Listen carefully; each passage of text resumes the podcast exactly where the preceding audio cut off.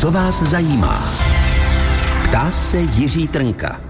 Posloucháte pondělní, co vás zajímá na téma předání majetku další generaci. Budeme se dneska radit s advokátkou z advokátní kanceláře Cink a partneři magistrou Michailou Bednárikovou. Ještě jednou dobrý večer. Dobrý večer. Paní advokátko, na začátku si řekněme, jaké možnosti předání majetku máme a následně se jim budeme postupně věnovat. Tak samozřejmě jako majetek můžete předávat ještě za života.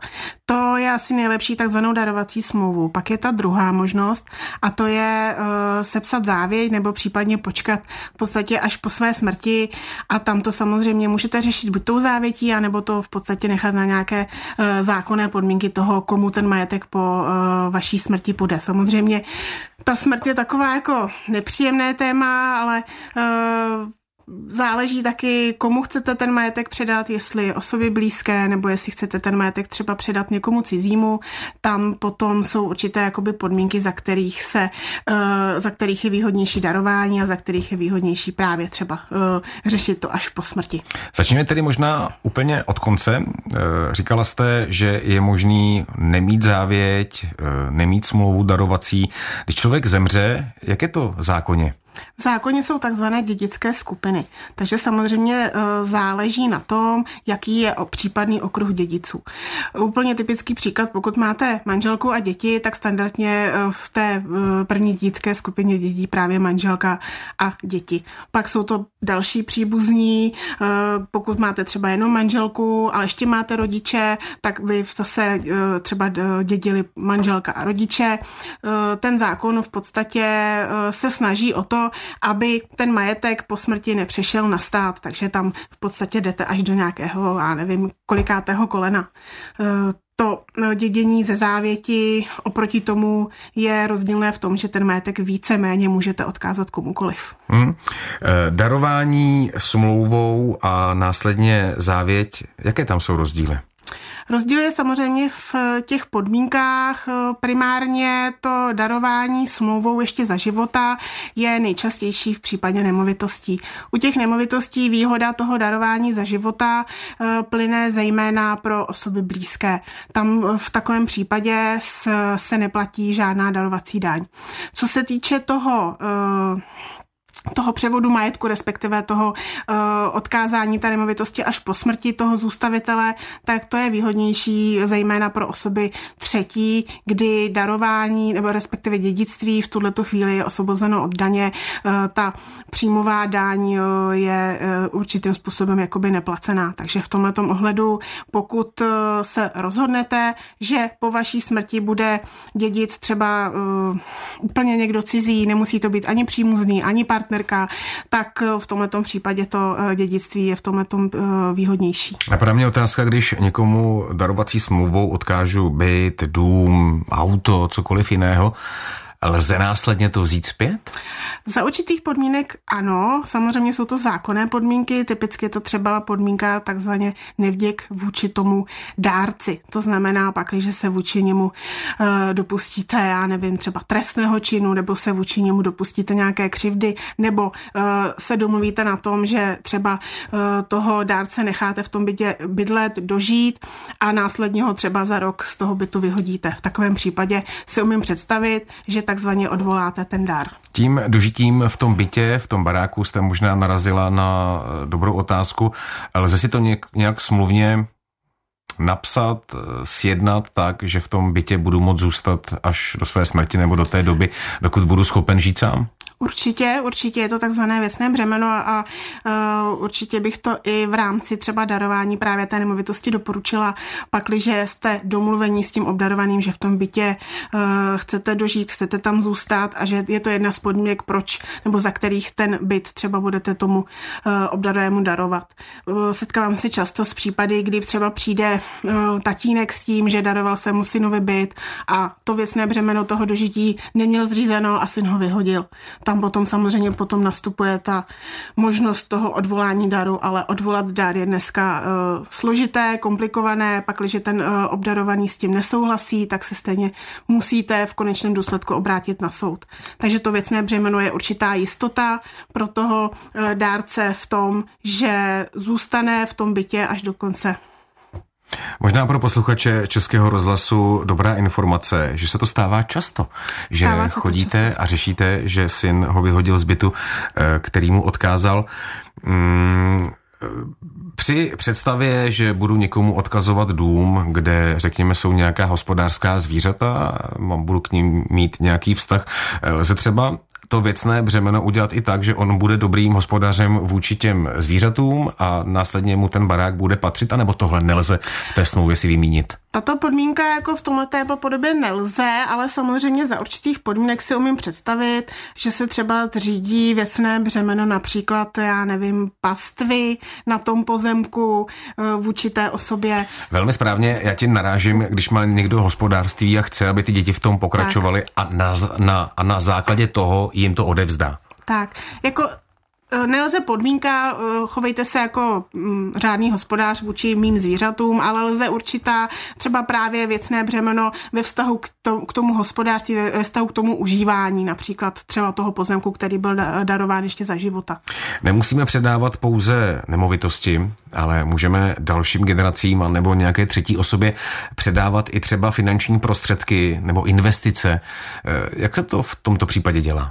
Tak eh, samozřejmě můžete mít i písemnou smlouvu. Eh, pokud budete někomu předávat finanční prostředky, tak samozřejmě můžete takzvaně z ruky do ruky. Ona ta darovací smlouva jako taková právě tady u toho je eh, uzavřena už tím samotným předáním, ale vždycky je lepší mít nějaký dokument písemně stvrzeno, že třeba došlo k darování nějakých finančních prostředků, právě třeba s ohledem na to, že byste chtěl ten dar například odvolávat z nějakých důvodů. V případě, že nechám to předání majetku právě, eh, řekněme, na té poslední vůli, na té závěti, můžu i přesto dopředu nějak ošetřit eh, ty potenciální právní spory mezi těmi dědici?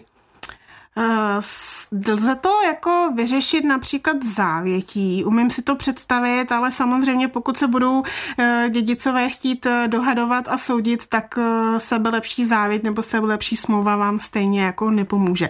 De facto to, co se bude dít po vaší smrti, už si určitým způsobem neovlivníte.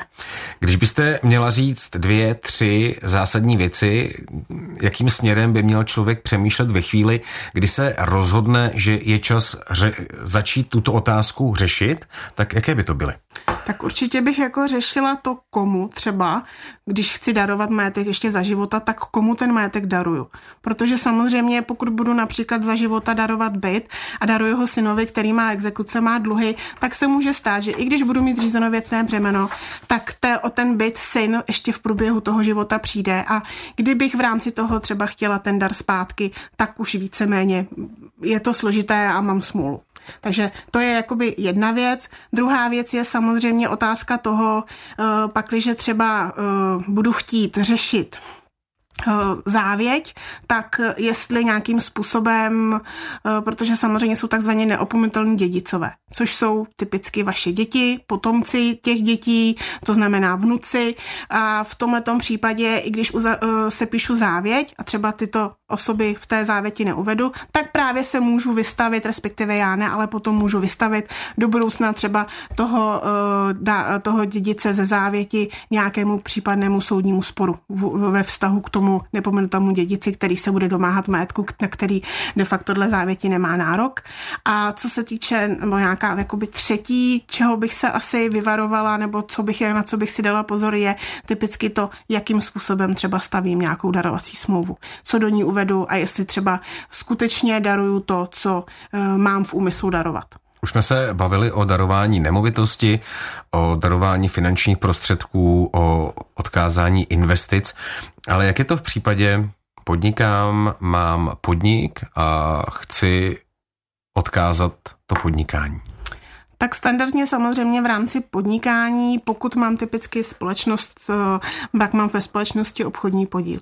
Standardně samozřejmě obchodní podíl může patřit nebo spadat do dědictví. Lze ale třeba v rámci eh, společenské smlouvy o obchodní společnosti eh, domluvit nebo zajistit nějaké podmínky po mé smrti, jakým způsobem bude nakládáno s tím obchodním podílem. Takže lze to i tímhle tím způsobem, nemusím v podstatě to řešit závětí nebo nemusím v podstatě čekat na to, jak to bude podle zákona.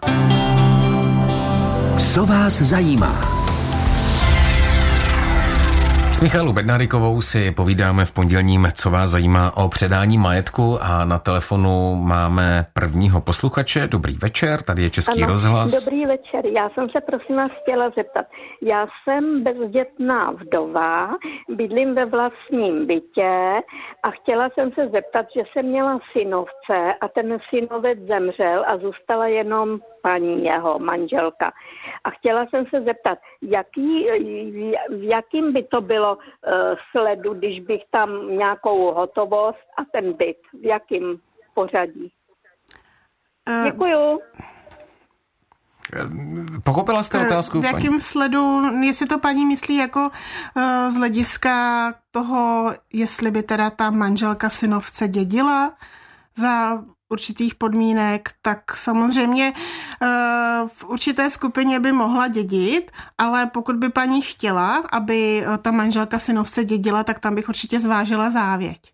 Aby pokud nemá nikoho jiného, mm, nemá rodiče, nemá v podstatě žádné děti, tak bych eh, pro jistotu určitě zvolila závěť, kde bych té manželce synovce ten majetek odkázala.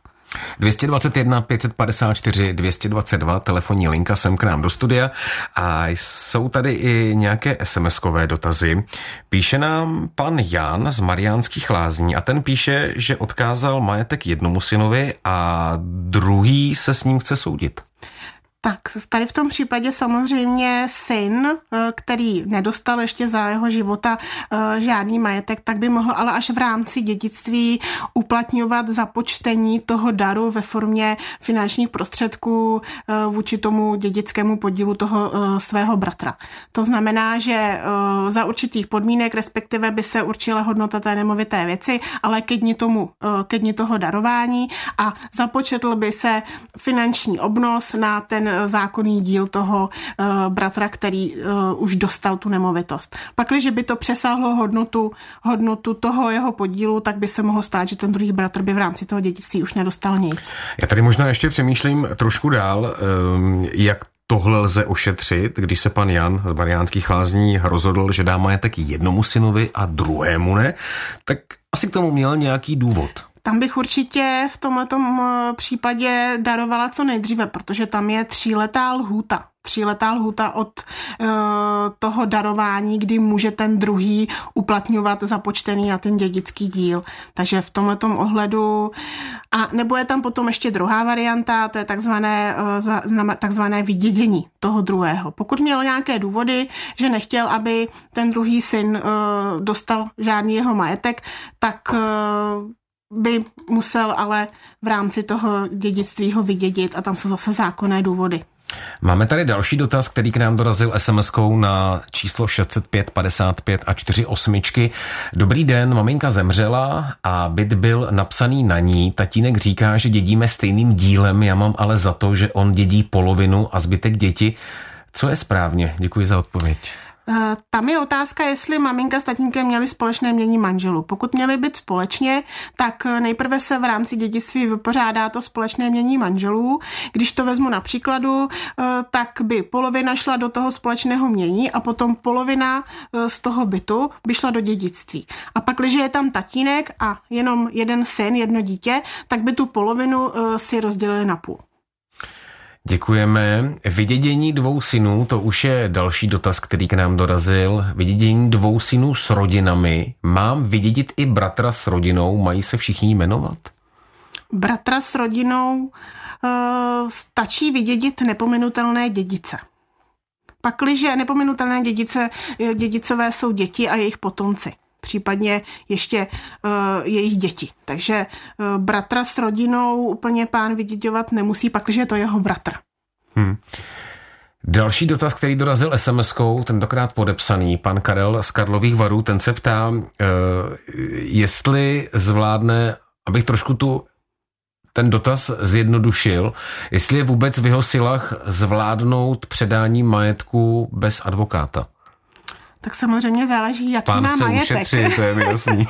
záleží, Kdo jaký ne? má majetek. Pokud prostě má nějaký majetek, eh, plácnu byt, auto, eh, nějaké finanční prostředky, tak teoreticky by to mohl zvládnout. Pak, když nechce řešit třeba uh, závěť, tak uh, počká na to, jak se to vyřeší v rámci nějakého uh, zákona. Může si sepsat závěť i vlastní rukou, ale já bych třeba doporučila uh, právě pro vyloučení nějakých jako sporů a pochybností uh, nechat si závěť sepsat u notáře formou notářského zápisu. Pak, když řeší nějaké přidání majetku ještě za života, tak uh, samozřejmě jako dá se to zvládnout i bez advokáta. Pak je to otázka toho, jestli je schopen například uh, řádně specifikovat nemovité věci v darovací smlouvě. Uh, ještě jeden dotaz, který dorazil SMS-kou a ten je velmi zajímavý. Zdali musí ten, kdo dědí, souhlasit s tím, že dědí? Uh, souhlasit nemusí, pokud dědit nechce, tak, to, tak se toho dědictví může vzdát. Ale samozřejmě tam se vzdává dědictví jako celku. Tady to typicky doporučuji v případech, kdy třeba to dědictví je takzvaně předlužené. To znamená, že bych dědila víc na dluzích než na majetku. Další dotaz je zajímavý, dlouhý. Dobrý večer, máme syna, ten v době, když se ženil, dostal větší sumu peněz na koupi bytu. Byt nezakoupil, ale požaduje další obnost. Odmít, od, odmít, odmítli jsme to již. Sedm let nekomunikuje, máme ještě tři další děti a firmu. Jak postupovat v případě tohoto dědictví? Já bych mu určitě, jako pokud něco požaduje, tak jako mu nic dávat nemusíte. To je první věc. Nemusíte někomu dávat finanční prostředky, darování v zásadě je dvoustraná, dvoustraná smlouva. Jeden dává, druhý dostává. Co se týče toho uh, dědictví, tak pokud syn sedm let nekomunikuje, tam bych se dokázala, uh, dokázala stotožnit s nějakým právě vyděděním tohoto syna.